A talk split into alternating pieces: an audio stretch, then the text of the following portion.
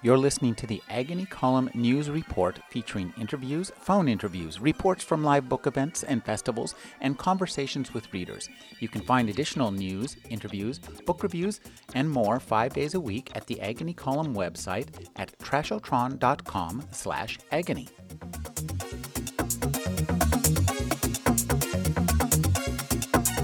It's a very simple lesson. and I learned it. Good. And I shared it with the rest of my writers group. Good. There you go. God, Coke Black was just a horrible thing unleashed on an unsuspecting world. What the hell is the point of Coke Zero?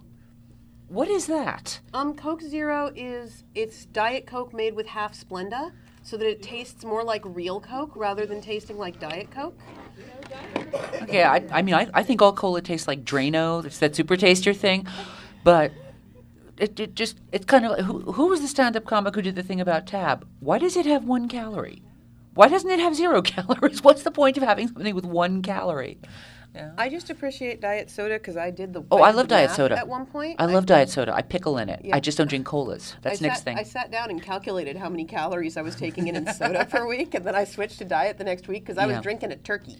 Oh yeah, basically, pretty much. No, I'm I'm, I'm nonstop with diet soda, but I'm I'm a lemon lime orange root beer woman. Okay. You know, I bet Terry would like he's to. he's Terry. yeah, He's diet coke. I bet Terry would like to talk about science Three fiction things. rather than soda. Well, there's the the deal about the deal about diet coke is that apparently it is good for diabetics, and this is something I have heard from a couple of doctors.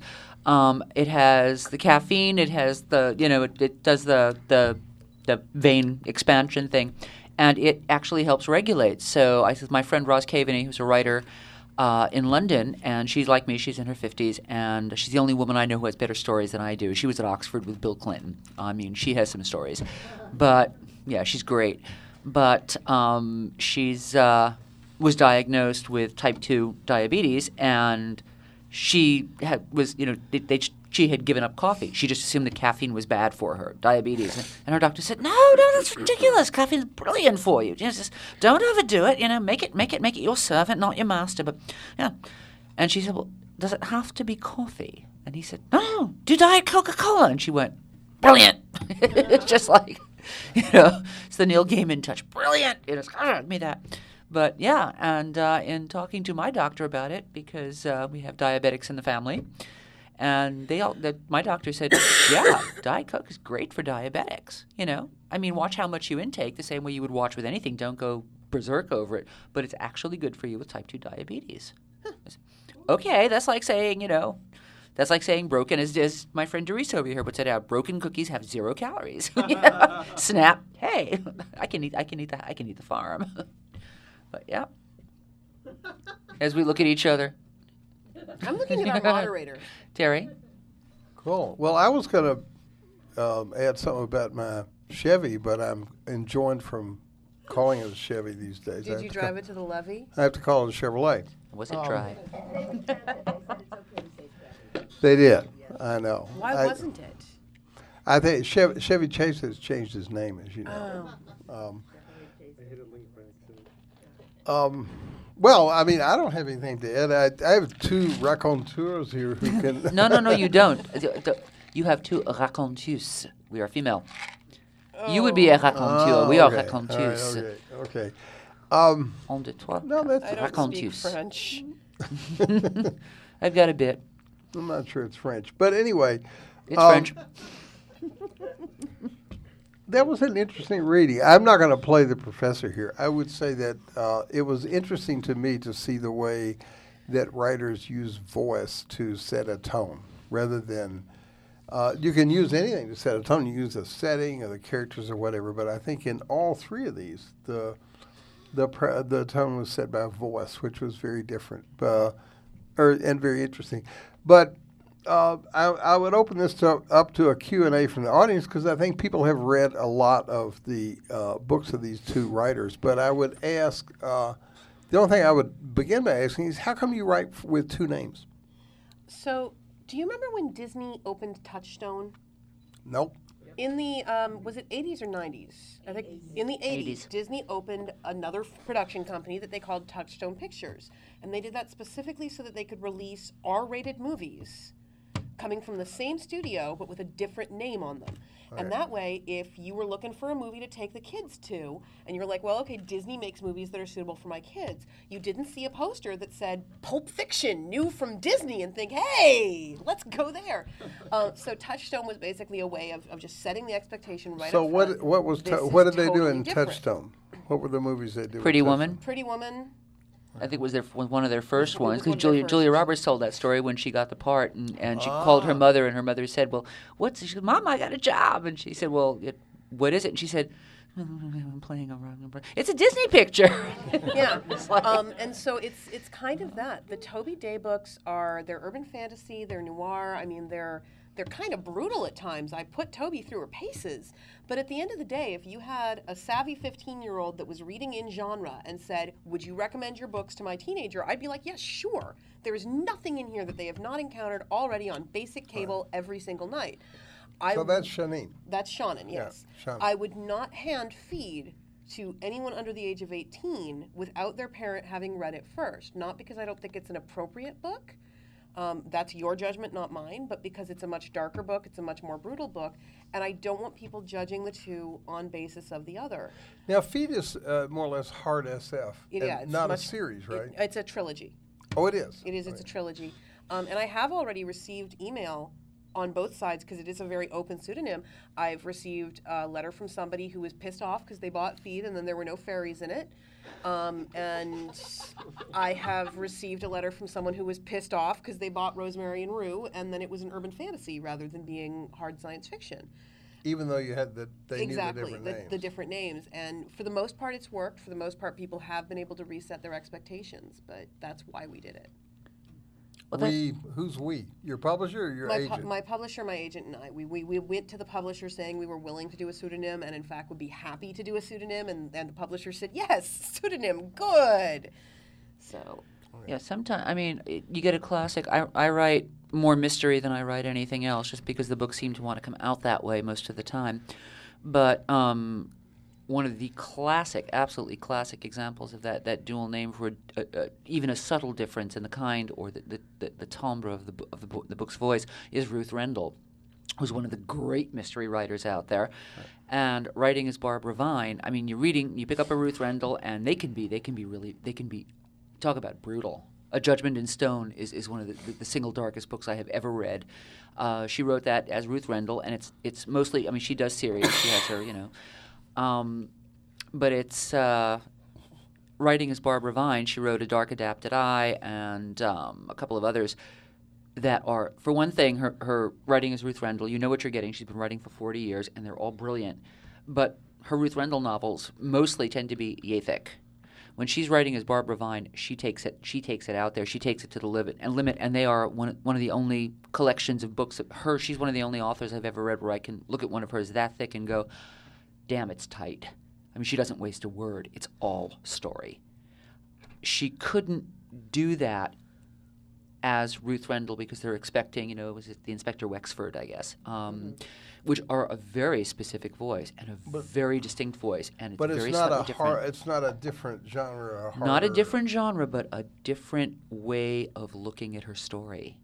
And if you were reaching for an ins- inspector, you know, Inspector Wexford, and wanting to know what was going on with his actor daughter Sheila, and what was going on with his, you know, his his assistant Michael, and you picked this up, and you got this incredibly dense, dark book with in, all these twists and turns. It's that she, as a writer, looks at it slightly differently, and the voice comes out slightly different mm-hmm. and that is that is where that I mean, and she it is a very open pseudonym. I mean, you look at the, you look at the cover and you'll say Barbara Vine, you know, Ruth Rendell writing as Barbara Vine. You know, her her fans love both, but they are they are marketed and they are they are covered and the whole nine yards. It's it's a subtle difference, but it's different. Now, does it help you in terms of voice if you think, oh, now um, no, no, not really. Um, you don't think of it that way? I tell people I look at the different stuff I'm working on and almost like channel surfing in my brain. And what's showing on sci fi right now is not really at risk of bleeding over into what's showing on MTV. Yeah. Uh, so Exactly. I do I do tend to write a lot of first person protagonists. They do tend to have very, very firm perspectives on things. Whether that's a good thing or a bad thing, it's just a thing. And Toby and Georgia do not sound like the same person. So I don't really have that issue when I'm working as as Mira when I'm working I'm working on a specific set of books. Now what'll be interesting is if these if this trilogy does well and Orbit wants me to do more as Mira, I don't currently have anything else as Mira, so then I'll either have to, to sit down and go, well, what does Mira want to write next, or I'll have to figure out a way to repurpose a Seanan project, and you know, I'll just I don't know add landmines. Upon a star plus landmines equals Mira oh Grant. There you go. But you you never felt the need to do that, even writing for YA. I, I don't know. I don't. Um, I am a I. I start from character every time. Mine is mine is all about the individual. The, the, the voice is determined by the character. Um, I don't do plots. I, I do journeys. I do the character. It's, it's it's all about the people, and it's like I wanted. So J.P. Kinkaid is very vivid in my head. I knew his name. I knew the fact that he spelled it with two K's. I knew that it stood for John Peter. I could see, you know, and yeah, there's a lot of my old friends in these books, but uh, a couple of old enemies. Getting to bump one off in the book that I'm writing at the moment, Kinkaid Seven. I get to bump off Jeff Beck. Such fun Well, under a different name, but but the the voice determines the voice. The character determines the voice, and the voice determines the path of the story, and, and that's where I go with it.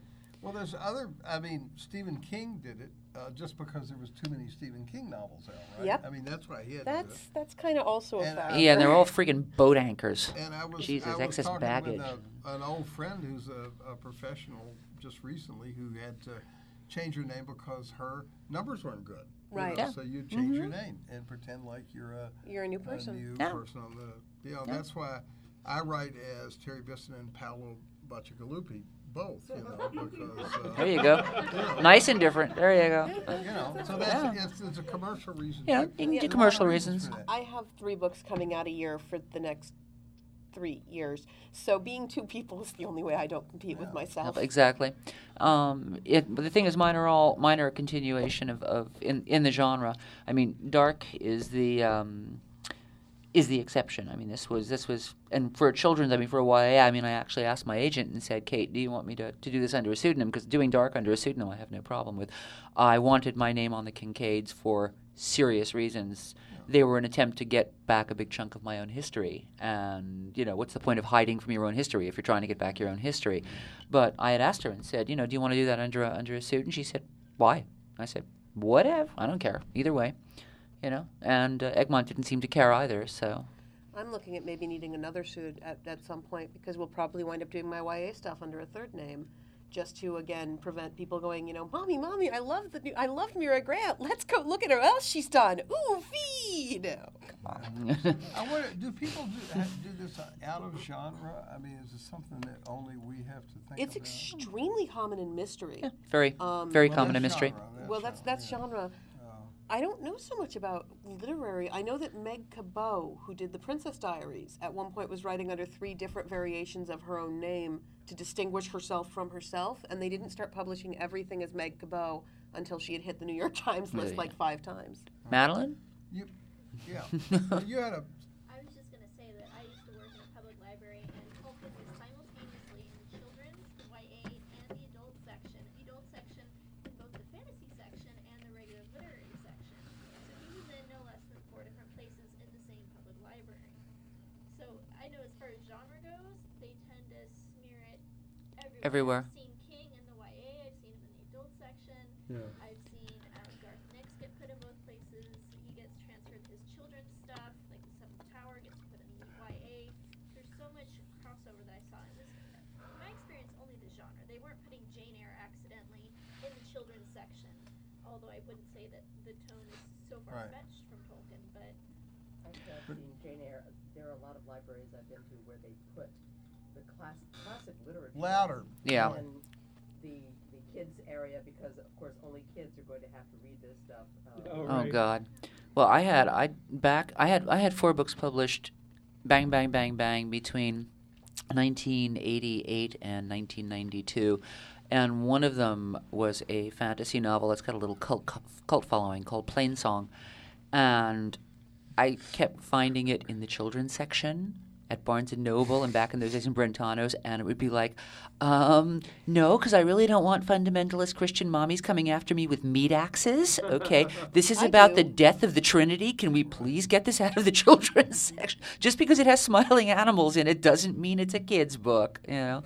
But what Seanan was saying, these days, you want. I, I, I just came back from WisCon, a big science fiction convention. We were at and- Bacon while you were there. And a lot of my colleagues are writing YA now because that's where the money, Money is, yep. You know, mm-hmm. There's a lot Mystery is doing YA it now. too, we're to Terry. Get it in the children's section, which is a that's a new thing, right? You've noticed that, right?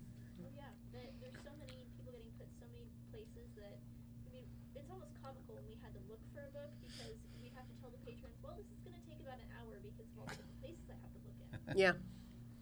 That's just that that's this yeah let's let's let's not let's not even get into the you know on the bestseller only model and the YA crossover so now we now have was it John Grisham you know Oliver Perry kid detective and they're printing it's a first run of a million hardback copies on a 5 million dollar advance. Grisham is doing a YA.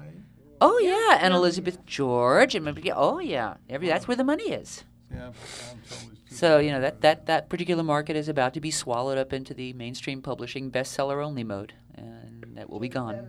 Patterson, Patterson is doing. Uh huh. Yeah. really? Yeah, I Yeah. Ma- mainstream publishing. uh, There are there are no doors left open. Yeah, it was totally Gone. different. I know. Because I've read just about everything he's written until it got to the point where it was it was so predictable and so ju- you just knew what was going to happen before it happened because it's all the same story. hmm And, and Well, that's why King Tut is like it was almost like reading a, a young adult book. No, It was not. It was so totally different than anything else he's written. Well, you How know do the, you change it? the Maximum Ride books are YA. You know. Right. Okay. Right. Yeah, them and, and that King Tut one too. It was. I mean, it was good, but it was it was a s it was more of a. I felt it was more for young people than than. An So adult. what's the difference? What makes it for young people? How? What? What differs? What makes a like Dark's Tale, for example? Now you read that thing. I was the the, the thing about the cat and the owl. Yeah. Um, I, I know you said it was a YA. I didn't think it was a YA. I thought of, of it as a a um, almost a novel of manners. It was like this cat was discussing the manners of the day. Well, it was- happened it in one particular excerpt. Yeah. sophisticated. Was Watership Down YA? No. No. It's animals. Yeah. Well, was the Talisman YA? Even though it has a ten-year-old protagonist, right now I think that King would have a real problem selling the Talisman. Well, he's oh, King. talk talk about The Shining if you want a little kid, little Right, kid so protagonist. He's, he's you king, know. so he's kind of exempt. But if it were someone else writing it, I think they'd have real issues with the talisman now. Because anything with a child protagonist, they're trying to shove into being YA. Um, Maybe. Really not. what know? I understand from from my experiences in, in the pitching process and from talking to a couple friends that are doing my, mainstream YA, it is a certain degree of complexity of language. You're not expected to dumb it down, but you are expected to try and minimize the words that not everyone knows. Um, a certain allowance for swearing. It's kind of like Clerks almost got an NC-17 because they said "fuck" too many times. You can't say that at all. You There are can't say you that can't at all in, in in the ten to thirteen year old age. in the 10 to group. 13 you can have a certain allowance of lesser swear words but Damn and crap. damn and Crap crap, and but, hell. but but the other ones are off the table you can't have actual shown sex um, off-screen sex is really only going to be permissible if you're doing dystopian YA or if you are a New York Times bestseller. Like Meg Cabot was again able to get away with it, but not until she was on, I think, her eighth YA novel. Um, death has to be very much cleaned up. Think Harry Potter levels of death.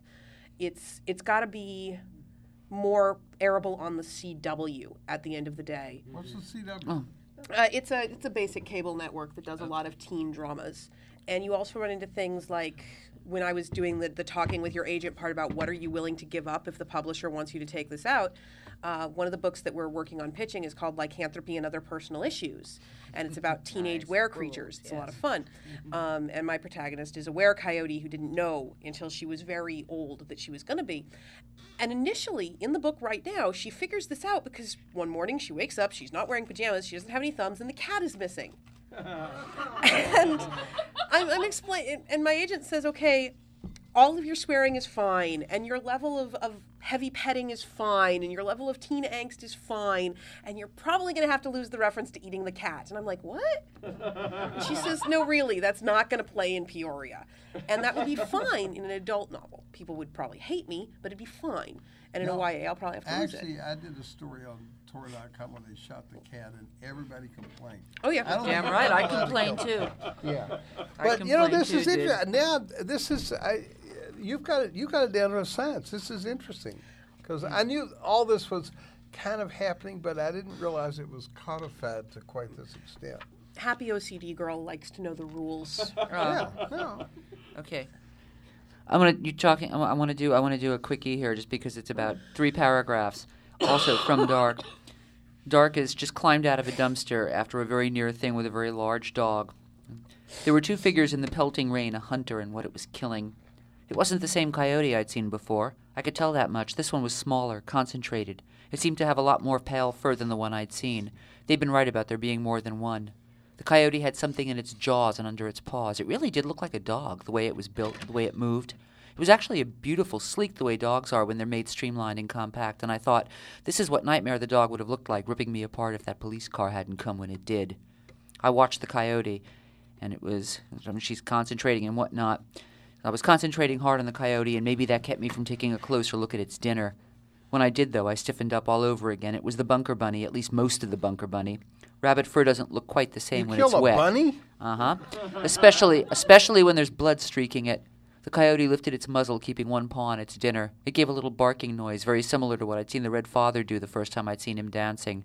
Two young coyotes came out of the bushes where they'd been waiting, hardly more than pups, really, babies. That scared me.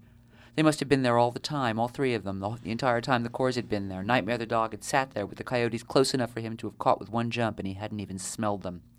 And he's sitting there watching it, and she says, I stayed in that tree, soaked to the skin, just watching as the coyote took the bunker bunny apart. She, the coyote was obviously female, the mother, reduced the bunny to a smear on the ground. She wasn't just killing and eating dinner, she was teaching her babies how to kill and eat for themselves. She showed them how to pull tufts of fur loose and throw them away. There was something, I don't know, tender about it. She was so careful to make sure they were getting it. She stripped the dead bunny clean, and then she and the pup settled down, growling and happy, and ripped the stripped naked rabbit apart into small pieces the way I might eat a gopher. That rabbit had been bigger than I was. So that's how you do death in a YA. And I was worried that- that they were going to make me take that out, and But that's legal. That's okay. for the for that age group, I don't think that would sell for a six-year-old. What's you know? this for? Forty-two This to is forty-eight. this is what they call it. It's tricky. This is the tricky market. It's called the tweeners. It's ah. called the tweeners. It's a mid-grade for for the 10 to 14 year old, and So- it's so an, that's, that's- the one that's selling the most these days. That's an example of. That's an okay. example of okay, just Yeah, okay. and it was only okay because all of her characters are animals. Yeah, you couldn't do it with humans. You I could would- not put that kind of Well, death I in. would, I would be willing to bet if your characters were all humans, you couldn't put the rabbit dying that way. No, exactly. because you're not humanizing the coyote that much. Exactly. Elsa? Um, I was just gonna say the general rule of thumb for the YA and children's barrier, as opposed to adults, is number one, the age of your protagonist is the age of your target audience. Say it a little louder so we can hear you. The um, the general rule of thumb for for children's lit Okay. versus YA lit versus adult lit is the age of your protagonist is generally the age of your audience. All right. You're not typically going to write a book about an adult or YA or children's audience. You know, little kids don't want to read about grown-ups having adventures most of the time. Most kids. Right.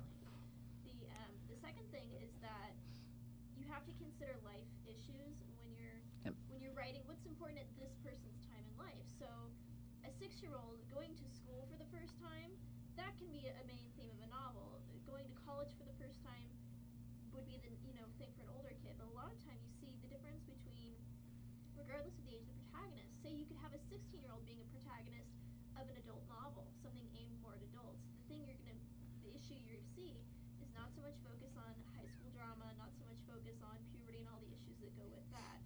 You'll see huge difference in how you might have um, a, an 11-year-old or a 16-year-old being a protagonist of a King novel, but he's not going to go really into depth about going through puberty and boyfriends and all sorts of things like this. You Right. just see this definite shift in focus. Well, you, you So take you take you take the kid in The Shining. I mean, he's six years old, but it doesn't matter. What's the only thing that matters about him being six years old is that he's vulnerable. What matters is that he has this talent. It's you know, and that would it, it's an entirely adult perspective, even though it's a kid. It hardly touches on Exactly. things like playing games and Just doesn't do it. Yeah. yeah. He plays with the topiary animals, no, they play with him. and they play back. they play back. yeah. So it's the age of the protagonist, but also the concerns of the. It's, Right. It's notably, I know in Cat Valente's novel, um, The Girl Who Circumnavigated Fairyland in a Ship of Her Own Making. What is that? I, Great name. The girl who circumnavigated fairyland in a boat of her own making. she just got rescued the other day. She was in Yeah. the Indian Ocean.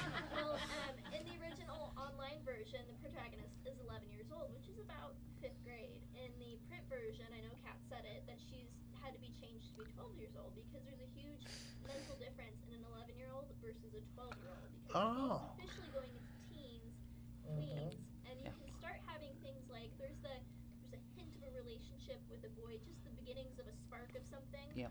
of the protagonist, and But for 11, that wouldn't work. for 11, that seemed a little young. But Interesting. For a 12-year-old to have a little bit of a crush, not such a big deal. Well, that's yeah. I'm I'm working on one at the moment uh, for that age group called the Bough Breakers, um, which is um, we have a and she's the the protagonist, and this is twelve, and really really a different mindset. I mean, um, she's the, the the spark is there, but it's it's a it's a, it's a, again it's a, it's a very odd book and it's a fantasy book, and phrasing it for for that age group is going to be interesting because the brain wants to write it for adults, but it's not. Um, basically, this is a child who has an unusual ability. Um, her dreams, she can actually walk through them. I mean, it's it's you. you most uh, th- th- there's a school of psychology that says that the reason you don't remember your dreams completely is because you reach a point in REM sleep where you lose all touch with physical symbols of the everyday world. You have no reference point when you wake up. She keeps all of her reference points. Um, and she begins to discover that her particular dreamscape is inhabited by two species, um, the bow breakers and the orb weavers, and that the bough breakers are genetically designed to cause nightmares, and that the orb weavers are genetically inclined to build webs underneath the cradles to keep them from falling. Um, and she has a brother she doesn't like, and when something very bad happens to the brother, she makes an interesting discovery that you don't have to love someone or even like them to build a web under the cradle. Um, so it, it seems like an appropriate.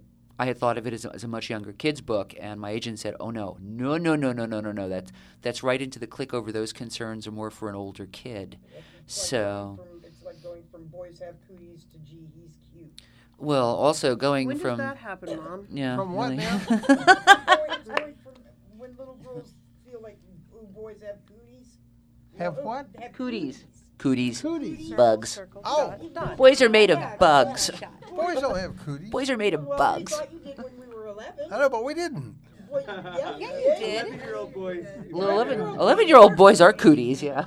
Like, really. I didn't. You know, in um, in movies and TV, it's I, from what I've heard, the rule of thumb is that the people want to watch a little bit older than them. So. Right.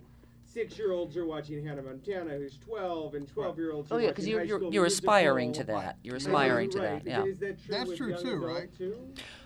Um, They read up, right? They do read up. They can, they can, they would read up more than they would read down. Yeah. for Yeah. Sure. Mhm. Uh, I don't think any ten-year-old wants to read about a, read something like um, Junie B. Jones.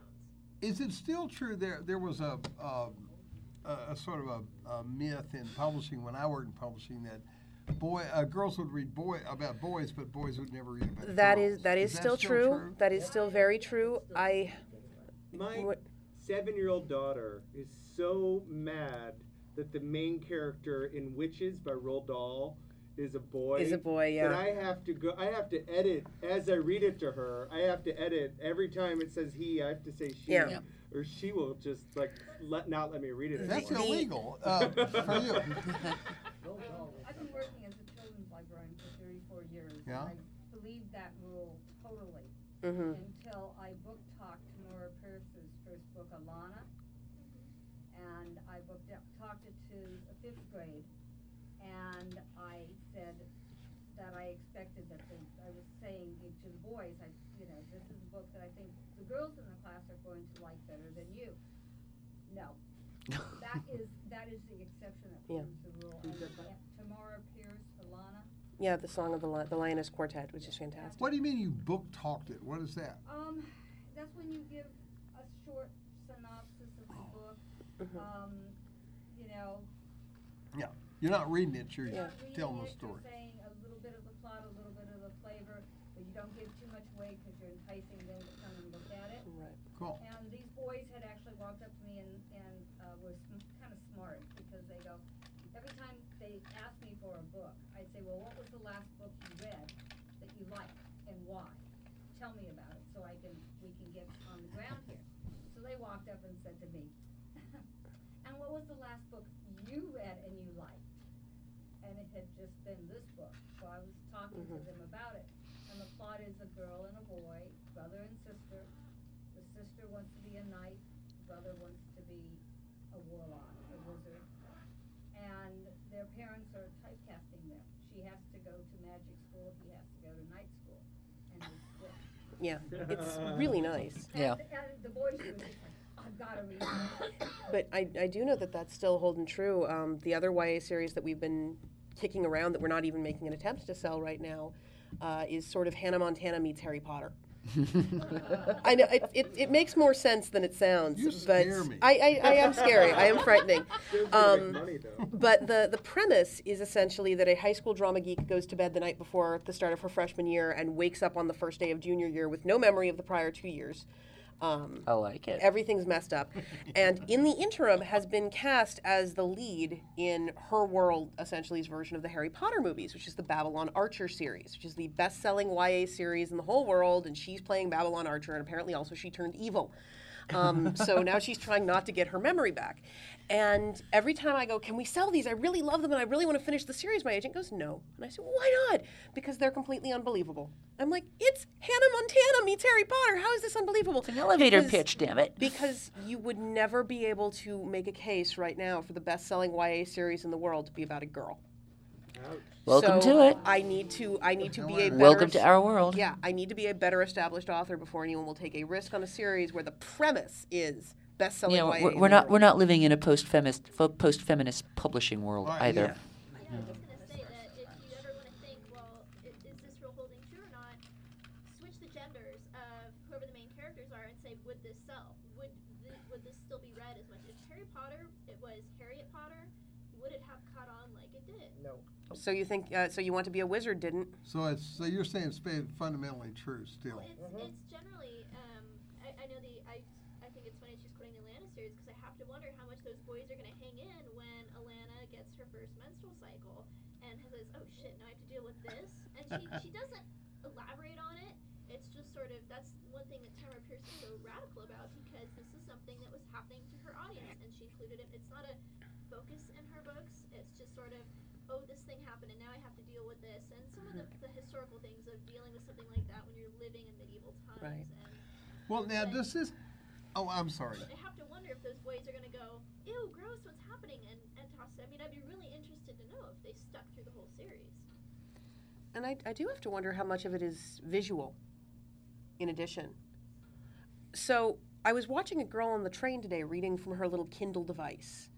And in England, they have a tendency to put out books with two covers. As YA books that they think will have an adult crossover, they do two covers. They do the kid cover, the brightly colored, you know, look at this, ooh, it's a fantasy novel cover. And then they do the darker, solemn cover with like one iconic image. It looks like a Laurell K. Hamilton book. They kind of horrify me because people are embarrassed to be seen reading on the tube if what they're reading is a kid book. Um, when I was printing my possible readings today, my housemate said, I'm very sorry, your story has come out on pink paper, and thought I wouldn't be willing to take it out because it looked like a girly reading. I thought so myself. Yeah, yeah, see? Um, and a All lot of I the- see is dodgy light. I mean, and, and a I lot of the tell time, when they put out books that are aimed at girls, they have the very girly covers. They have pink, or they have the, you know, um, Lili St. Crow's Strange Angels book. They're fantastic books. They're dark. They're gritty. They're bloody. Every cover is Drusilla going, Well, I, I had I had one I had one that that was you know it, available in the checkout line at Safeways all over the country many many years ago. Um, that had a thirty thousand dollar Michael DePino cover on it. And, this where you cut, and my husband and I nicknamed the cover Pink Sonia. Yeah. It was basically this was taken from the Cycles of Usheen. It was a retelling of the Connell and Maeve myth. It was very dark. It was very very gritty. It had a seriously supernatural element to it, and they gave it a romance cover. Not only a mm-hmm. romance cover, but a fucking pink romance cover. She's wearing pink armor, and he's licking her back. And they were. and they were ungodly pleased with this cover. And the frightening thing is that they paid the artist more for the cover than they paid me. Yeah, but I, I think that, that that impacts it a lot. They gender the books with the girly protagonists. And if I were a 13 year old boy, I would not be caught dead Yeah, reading most editions of The Last Unicorn, which is frankly an almost genderless book. it is a completely genderless book. You know, it's a You know? fantastic book. Your your real agency is in Schmendrick, who's a guy. You can really make an argument for it being a book about the men with the unicorn as the transformative influence. It's not a girly book at all, but every frickin' edition of it is pink and happy and pink. And if I hand that to a 13-year-old boy, he's going He's to not hand gonna it read it. back to me at high velocity. He's not going to read it. Girls like unicorns, boys like dinosaurs. Uh, so- Okay, on what planet? have a My Little I wanted to be. I, dinosaur wa- I wanted to be a paleontologist when I was a kid. My daughter wanted to be a paleontologist for six gruesome months before she discovered what she really was. But Does this does this carry on to adult? Uh, uh, this is fascinating. 'cause you Um, think? Like, like, like adult, but well, it's one of the reasons the Kindle is popular with a lot Oh, of yeah. people because they can read like trashy romance novels without anyone seeing the cover. no, I understand that, but I mean, in, in terms of, of gender in adult novels, I mean, if you think How they cover the them, you mean? Uh, the real uh, who's the best-selling uh, English language novelist? It's probably Jane Austen. Stephen right? King. Stephen King, right? And I don't know. I, I, I He is still the this is all- best-selling English language adult novelist in the world. That's frightening. Right. Yeah. I was just gonna say the, the Laurell K. Hamilton series um, has a pretty is gaining a following in men. Like uh, sh- I know Laurell. Well, yeah. There's it's there's there's all she does is stop werewolves for heaven's sake. You know, it's about sex. Of course they like it. She's giving vampires blowjobs on a regular basis. Go ahead. The, the first couple of books which have no sex in them, and I really love. Yeah, they were good. Right. All the stuff going on, but they're redoing all the covers now from high-heeled stilettos and kind of corset backs and all these like really highly sexualized images, and now they're doing scissors and chainsaw Razor blades blades and, and yeah, violent kind of gory stuff that you'd expect to see in Yeah. like Saw Six.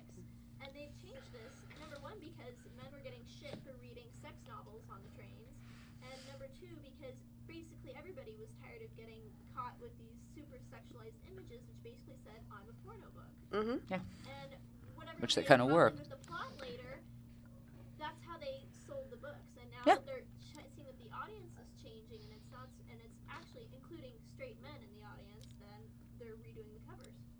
Carrie. Interesting. Libba Bray does this great series, it's Victorian YA. A little louder, because And every and every but every single freaking one of those books has a girl in a corset on it. And every time I take one to work, I, I take and so when I take them to work, I take j- dust jackets off. It's like what it looks it's like not professional to have that on my desk. You know, and on the gendering thing, um, so this, these are the Toby books. They are not sexualized. Toby wears clothes on the covers. Thank God. You know, she.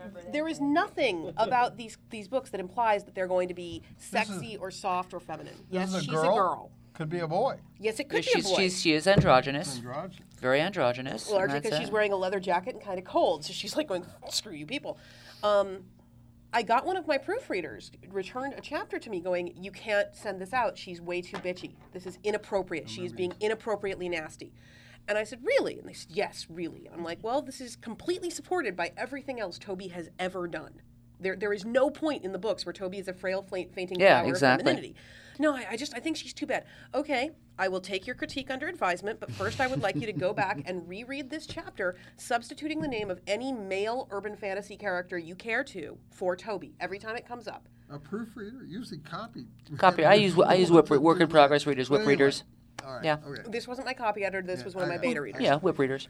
And they went back and I- they told me later that they had substituted Harry Dresden for Toby Daye. And two days later, I get the I'm sorry, that was out of line. Funny They about that. No problem with the same exact behavior when it was being demonstrated by a male character in that situation. But when it was when it was a male character, they were being strong and thwarted. When it was a female character, she was being a bitch. Gee, sounds like the last election, doesn't it? Well, it's it. I just came back. I just came back from WisCon, uh, which was the the feminist science fiction convention. It's it's very interesting because they they deal with a lot of these issues. But the current issue is more what they call the whitewashing of covers, where you have a Uh, like Octavia Butler's first books had white women on the Mm-hmm. cover and this kind of thing. But I, I never thought of the uh, of the issue in terms of actually gender so much. You know, where how is um, I don't know in genre. You know how, how much how much gender uh, gender is is uh, uh, sort of signaled in genre, and also age, and also I mean race we all know about, but uh, age and, and gender I hadn't thought about that. Yeah, Funny anecdote from Barnes and Noble again, working there. the what? So Barnes, I used to work at Barnes and Noble for all of six weeks, Never heard of them. and uh, I used to laugh because you know at the end of the night we tidy up all the sections and line everything up, and I would ti- I always had like the romance section because it was by the coffee place, and I would go straight after there to the coffee, and um, so I'd be tidying these up, and I'd be reading about like the Native American prince, and it's some blonde, green-eyed with sort of a tan on the front. Yeah. Or, and it would go through. Not once did I ever, ever see anyone of African American descent. Period. But all the uh, sheiks, pashas, um, princes of Mexico. I mean, it was like it didn't matter who it was. If it was someone who was usually would have darker skin, they gave a white tan. There's a movie right Madeline, now with hang the on. Prince of Persia. Oh yeah, Jake Gyllenhaal. Madeline, has got a hand up. Hang on. Um, I have a book that came out about 10 years ago, and there is a woman who is old, she's black, she's a homeless woman, and through the agency of what happens in the story, she becomes a winged woman, and there is, and uh, my protagonist, who is white, keeps calling her an angel. I get proof of the cover, and apparently my editor had gone back and forth with the artist on this. What I got was not an elderly black woman missing several fingers who has sort of bat wings. I've got a Judeo-Christian angel hmm. on the cover, and my editor was yeah, four times. I've sent it back and said, no, it's female and it's black. No, really black. No, really not with the blonde curls. No, really. L- lose the corn FedEx drum majorette from Omaha. That's not what we're talking about here, people. A Salesforce saw it and said, "Oh, we can sell anything with a with an angel on it." At which point, it's like, okay, fine, sell something with an angel on the cover. This this is what happens when you let your, your marketing and sales department tell editorial what to buy. Bad idea. Well, Well- I mean, it, on the other hand, the book sold. Yeah. So you know, Yeah. I think it probably would have sold with the other cover as well if they had marketed it properly. It's just I think it's laziness. Well, I don't know. I mean, uh, that's been around for years, but um, you know, I can I. There's not a big market for old homeless angels. You know. You know? Uh, How do you know? suggested this image. for the- How, how do you know? I mean, you, you don't. The, the problem It's is, a is it's, guess. it's this is well, yeah, lose the guess, Terry, because honestly, it's you're self perpetuating the problem on that one. That snake, that snake will continue to, to devour its tail, and we will stay, you know, stuck in this loop of of, you know, mess ups. Truisms Cover that- would be different enough to attract attention. Yeah. I wouldn't pick up a book with an angel on the cover, but if you gave me, if you know, I Brewster McCloud was one of my favorite movies back when it came out, and if I had seen the cover that you wanted, I would have grabbed the damn book and gone, "Whoa, okay, this is new, this is different." Well, I mean, there are certain things that marketing people, even when I was working in publishing, everybody believed that a green cover would not sell. Green Right. covers equals death. Yeah. Where this came from? My In choice. the 1950s, when they started doing paperbacks, the the way that printing process worked, green usually looked like shit brown. Yeah. and so, yeah, people would look, ooh, I don't want to buy that. Ooh, it's a book about mud. Awesome. Uh, and so, but by the 1980s, 1990s, green looked just fine, Fine, yeah. but people were still playing these tapes. Right. Well, I, lots. it's I remember working at Berkeley, uh, which was in the 80s, in the 70s, and the it was a paperback house. The publisher was Jewish. Most of the sales force was Jewish. We were doing a book about Delancey Street, and I remember them saying in the in the publishers meeting, "Get her, put him off the cover. She looks too Jewish."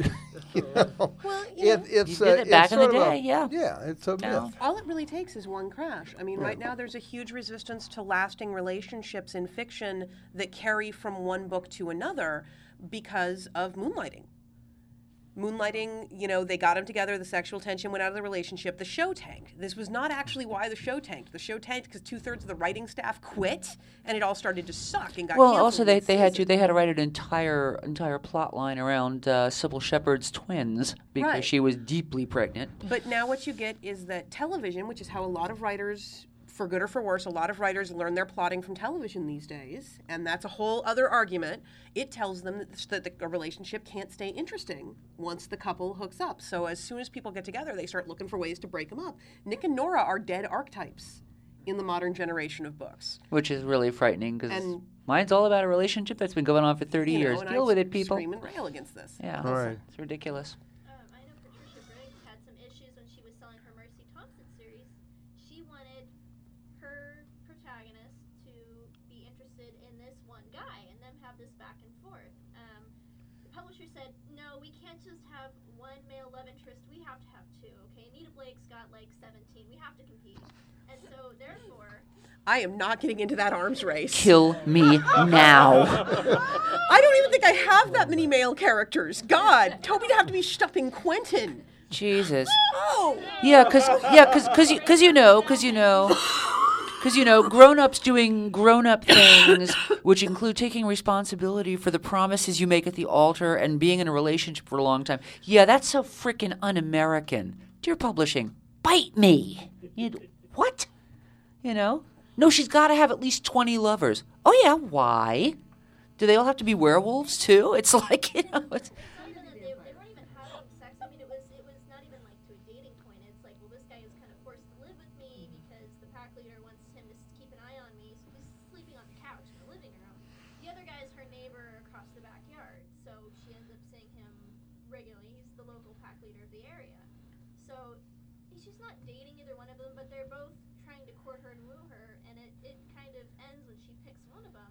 But for s- I think a couple books there, she's having this kind of back, but you can almost feel how the author didn't really want to get into this back and forth. I don't know who I want. She just kind of, you know, gave it a token, but Yeah, I, I felt like the backstory of the of the one that came to live on her couch was kind of shoved in there at the last minute. Yeah, because you know women are all indecisive and, and don't know what to do and, and can't make decisions and stick pick something and stick to it.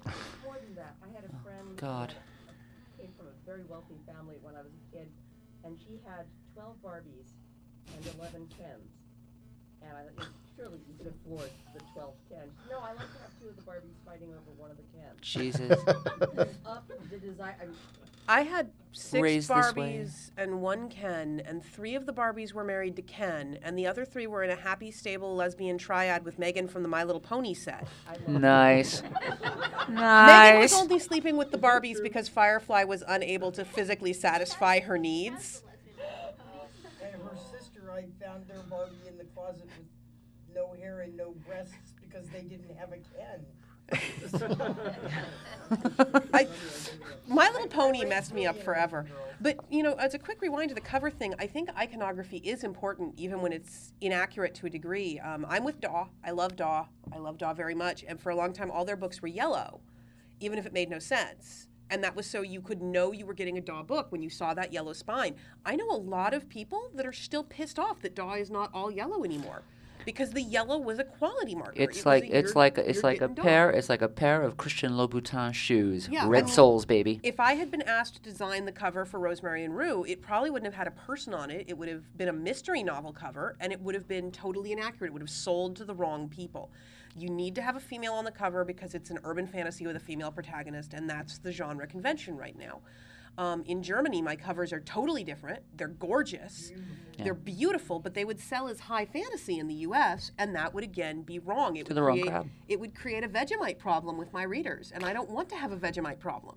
Well, it's like it's like Marx said. I mean, people you create uh, you create the the future, but you create it out of the materials you're given. So I think I think I worked in publishing. Uh, that's what I did was covers.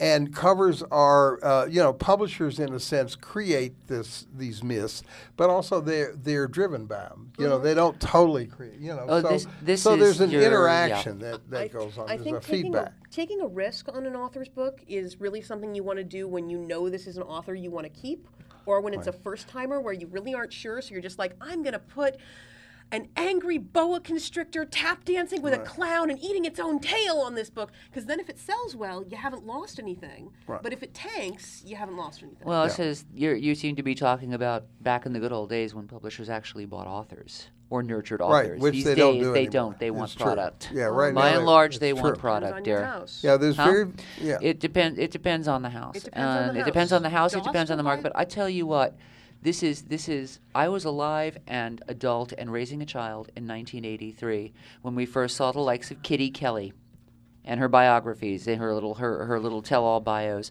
In fact, I killed off a clone of her in the first Kinkaid. It just felt really good. Beware, you'll end up in my novel.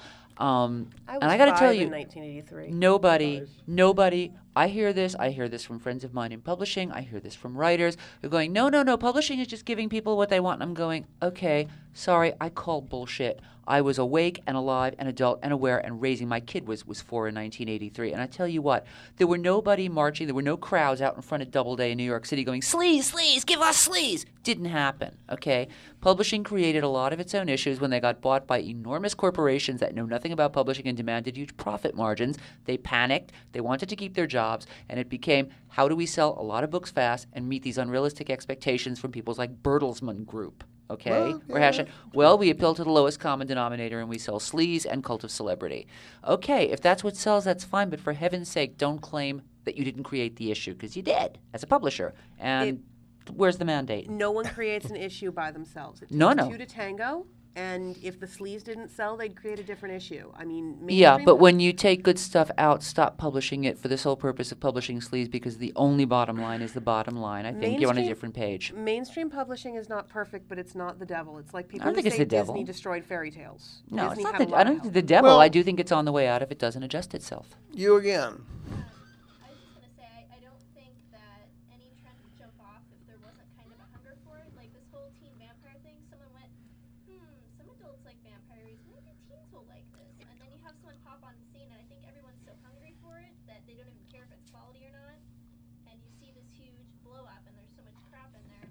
But, you know, I, I think that things like Laurell K. Hamilton had, um, in the beginning, the beginning of the sexual odyssey that is now Anita Blake, um, it, it started out as a monogamous relationship. Yeah. And then it became uh, a triad for what I thought were fairly significant. Yeah, they- they were reasons. Valid reasons. There was there was emotion. It wasn't just oh hey let's add a third because it's fun. The early books were kick ass.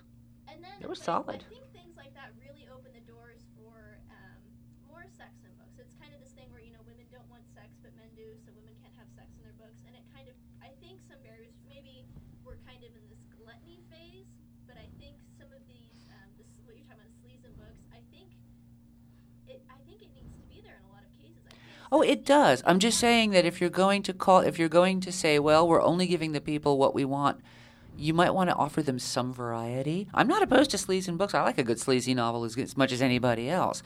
Um, I'm not even talking about the novels. I'm talking about the fact that they were told basically, well, we want a 20% profit margin. Well, publishing doesn't work that way. I like though- bunnies. you know, they just, Well, they just, you like bunnies? I like bunnies. They I like go bunnies hop, too. and they don't talk about porn. I mean, they make porn, but they don't talk about, about porn. Thank you. Now you're talking. I, I mean, I, I have no problem. I have no problem with good sex in books. I have no problem with bad sex in books. I do think that if you're going to, on one hand, if you walk into a you walk into a Borders or a Barnes and Noble right now, walk over to the tweener section, or have a look at the what's sold today in in young adult publishers marketplace. Honk. Put the bunnies away, Seanan. Put the bunnies away, or I will come over there and strip all the fur off them, and there will be blood. Seanan has friends. All right. So does we should- Deb. Deb has a crossbow. I thought we were supposed to be talking about soft drinks, so I don't know how we got into this. Actually, how did we get on to that? How did you get to- really oh, because his fault. He asked. He asked. but it's we his should fault. probably. Uh, people got a couple more comments. Uh, Questions? this Actual has been kinda writing questions? Porn, writing. Yeah, something we've about- written, soft drinks. Yeah. Are you going to be doing any more of um, your barkeep? Yes, I'm. I'm almost certainly planning to because she's enormously fun and enormously pissed off that she's here, and I appreciate characters that are enormously pissed off to be wherever it is that they are. What's her will gin? Hmm? What's her will gin? I, I don't know what Will Gin is. Well gin. What's the gin you get in The a, well- uh, well in a martini if you don't ask for? Um, You know, that would be in my notes at home. okay, all right. Tim. Tim. Nick. commonality or, or equivalency in, in, in reader interest, I guess, do you get uh, from your bar books that you might get from uh, Callahan's Saloon or Larry Niven's uh, Weird Cafe, the, the various long-running bar-related series? Like Spider Robinsons. Is it a subgenre you're saying? Yeah, I mean, it, al- it almost is. Yeah, it may well be. Yeah, yeah, yeah. I mean, this story was written for an anthology called Tales from the Urbar, which is meant to to capitalize There you on the bar subgenre. There you and go. it's 20 stories about bars. It's, it's all bars all the time. I have no idea what the hell else is in this anthology because I haven't seen it yet. So it is in fact a subgenre. It is, in fact, a subgenre. I think anything is a subgenre, though. Science fiction with squirrels in it is a subgenre. No, but bars are bars, uh, Bars are have a good. little more. They're they're so traditional. I mean, you know, there's a every bar in D&D Star game. Wars. Oh, you know, demon there's bars. all the- Demon bars, you Demon know. bars, don't drink the water. You know, every D and D game starts in a tavern. Yeah. Yeah. Uh, now, what are you guys' thoughts on um, distributing your work through the internet and not going through traditional publishing? What's the internet? So, you know those squirrels? I, um, see the the guy with the ponytail over there, right in front of you, is uh, is talk to him. um, I'm involved with a collective called the Bookview Cafe, and we do all. Uh, Laura you know, Ann's it's, thing. it's all online fiction. A lot of it's free. There are things that you can buy for a small fee, and that's entirely outside traditional publishing. Um, I also have an ongoing series on an online webzine called The Edge of Propinquity. Uh, called Sparrow Hill Road, which is sort of a, a lasting urban urban fantasy thing. I think it's a really great market. It's a really wonderful what place to explore. Um, right now, it's kind of suffering from what fan fiction suffered f- through for a while about 10 years ago, where you lost the editorial. Like many writers in my generation, I came up through the fanfic mines. I was lucky. I had the very tail end of paper fanzines. So I got edited mercilessly because someone was paying for the paper. No one's paying for the paper online, so you get a lot more slappy, a lot more sloppy writing. You get a lot more. I can shove 15 adjectives in here because no one has to edit me, and I think that's going to self-correct. The one thing a lot of us, I think, don't really think about when the internet and publishing comes up. Uh, I work for a nonprofit called TechSoup. We're dedicated to closing the digital divide, and people on our side of the digital divide, the have side of the digital divide, forget that most people are still on the have not side of the digital divide. For every person that has a computer and access to the internet, there are still four people that don't. And that's a generous estimate. So the idea of, you know, people keep saying ebooks are the future, ebooks are going to replace, you should just stop dealing with mainstream publishing and go purely to ebooks and people can have print on demand. That's saying that everyone who can't afford a computer or isn't in a position to have a computer can't have that. I was a welfare kid here in California. Um, even if my library had had something like an ebook loaner program, which some libraries have, I wouldn't have dared to take it home. It would have been stolen. And so, if all of my favorite authors had said, screw the man, I'm going to move to an e publishing only model because it's a little better for me or it's, it's whatever, you know, because there are places where it's a lot better for you. But if they had just done that en masse, I would have lost access to all literature published after I was born. And that would have destroyed me. So, because of that, and because I come from that background and I work with these people, I always have to look at the question of e publishing and say, it's great, it's wonderful. We cannot make this a priority over the Dead Tree edition. No, no, it's an adjunct. getting everyone online a priority because that's that's where we become the Morlocks and the and the Eloi. That's where we say, you know what? I'm really sorry that your parents couldn't afford to have white collar jobs and buy you a computer of your own, um, but because they didn't, you don't count anymore. No books for you. Oh, here's a and and from the, uh, what she said, and I'll add to that on something. Do you remember the Buffy the Vampire Slayer episode? Uh, he and, and Jenny Calendar, who was the techno pagan, and That's Jenny says to says it. says to Giles, she goes, "What what is it with you? Why what do you have against computers?" And he thinks for a second, and he says, "It's the smell." She said, "Computers don't smell," and he said, "Exactly." Knowledge should be smelly. books, you know, you can't replace that. You just can't. You can, I, you can hold as many goddamn Kindles as you want. they're plastic boxes. That's a book. Besides, it doesn't feel right on your chest when you Yeah. fall asleep at night. I'm I'm I'm I'm 50, I'm I'm about to be 56 years old. Okay, and that's a book, and there is something deeply satisfying in a beautifully produced book. Yeah. Um, and yes, um, I'm a big I'm a big fan of, of you know having making things. I, I have it as an adjunct.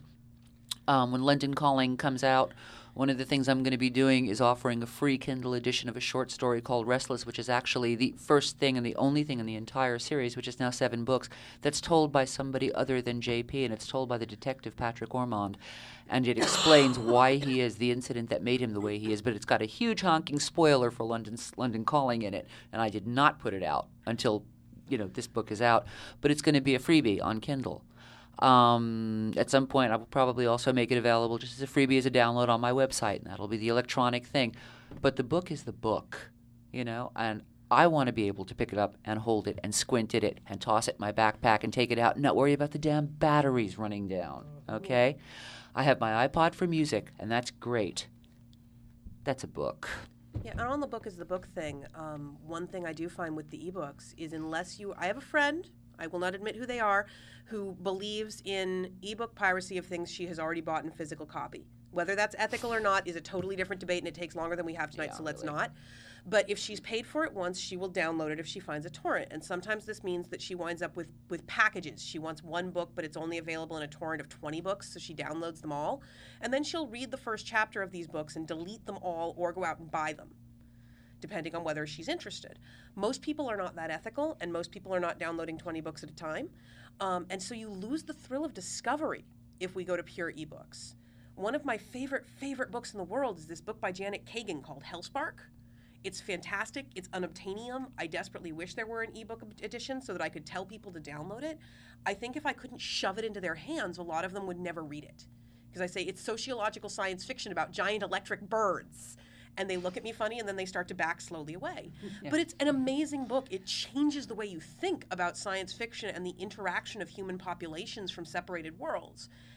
And when there's not a version that I can hand you and say, no, really, just just look at this, it gets harder. People take things less seriously sometimes when they're words on a screen. Um, I know I can't really read ebooks because I try to edit them. I read my own books online so damn many times that if you send me a book and you're like, read this, you'll love it, I'll be like, oh, that is so misplaced. I got to take that out. And, and then you turn around and you're, Seanan, what are you doing? I'm rewriting Jane Eyre. it's better now.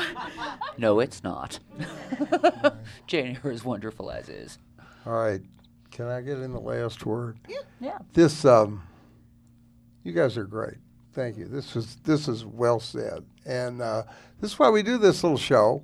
And um, thank you for coming. We a lot of times we just piss and moan about literature. Tonight we talked about soft drinks. Yeah. And Can- uh, can can we do? Thank a- you all for coming. Can can can we uh can we do a plug for for upcoming events of our own? Oh yeah, sure. Yeah. Just um this this one's a biggie for me because um next Sunday I've got an event at the Borders down in the wilds of Milpitas at McCarthy Ranch.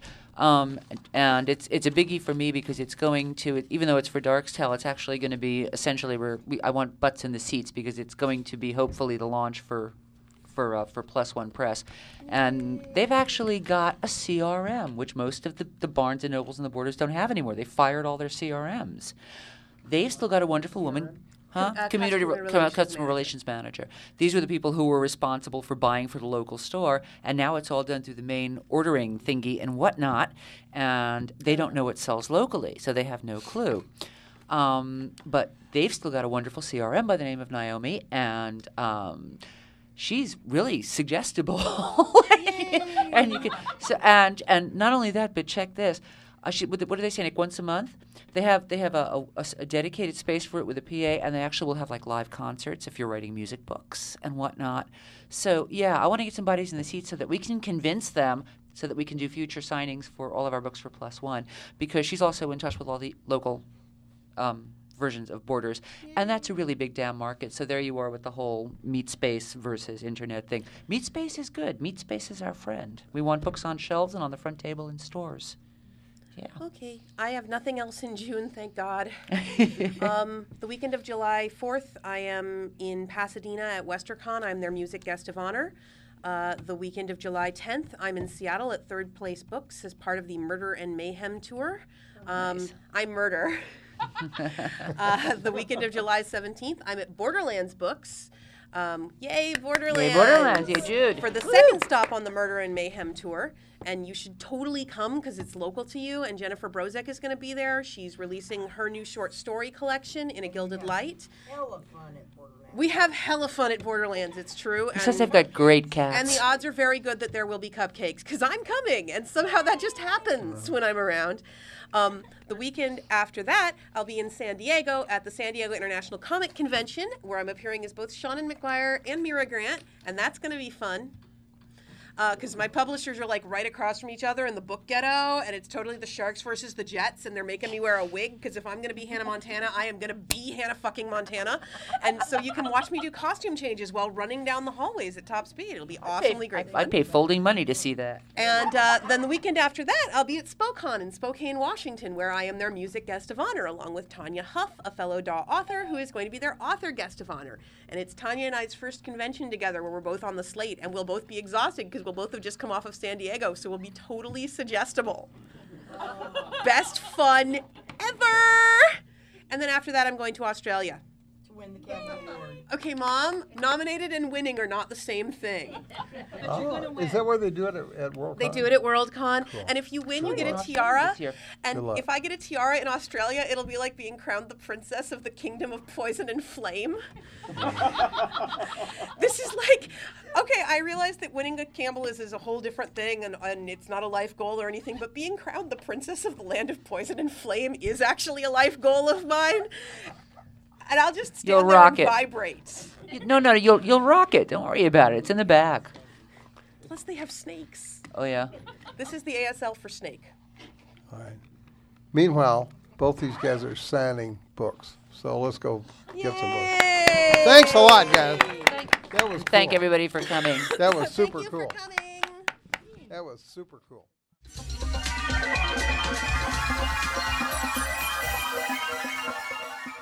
You're listening to the Agony Column News Report featuring interviews, phone interviews, reports from live book events and festivals, and conversations with readers.